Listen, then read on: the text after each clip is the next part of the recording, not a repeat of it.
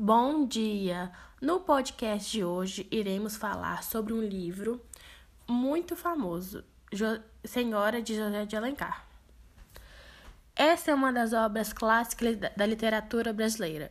O livro Senhora conta a história da mulher Aurélia Camargo, que ficou órfã logo jovem.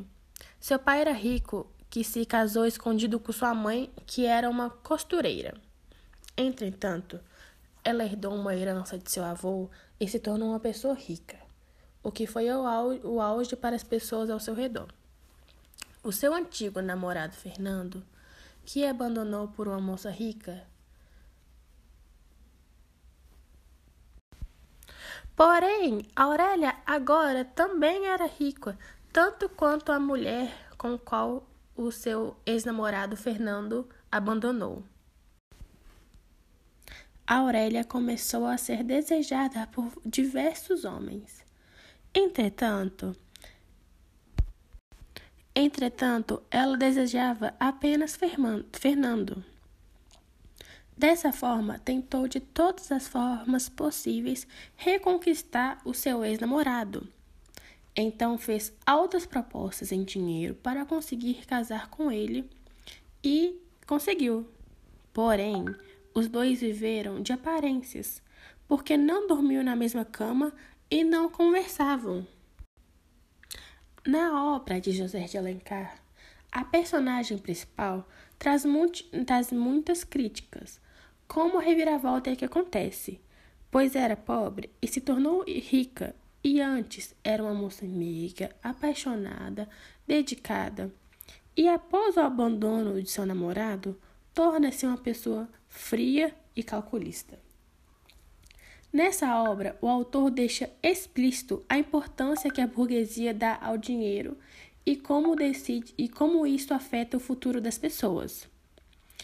Além da personagem Aurélia condenar os, condenar os casamentos arranjados e, logo depois, compra o seu matrimônio com Fernando Seixas.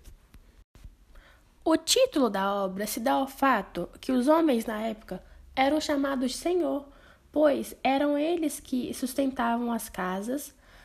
Mas, entretanto, Aurélia era uma mulher rica, independente e completamente autônoma. Portanto, não precisava que homem algum a sustentasse. Por isso, o título de senhora ficou para uma mulher, Aurélia Camargo. O autor José de Alencar utiliza muito o uso de adjetivos para, por exemplo, descrever virtudes de Aurélia.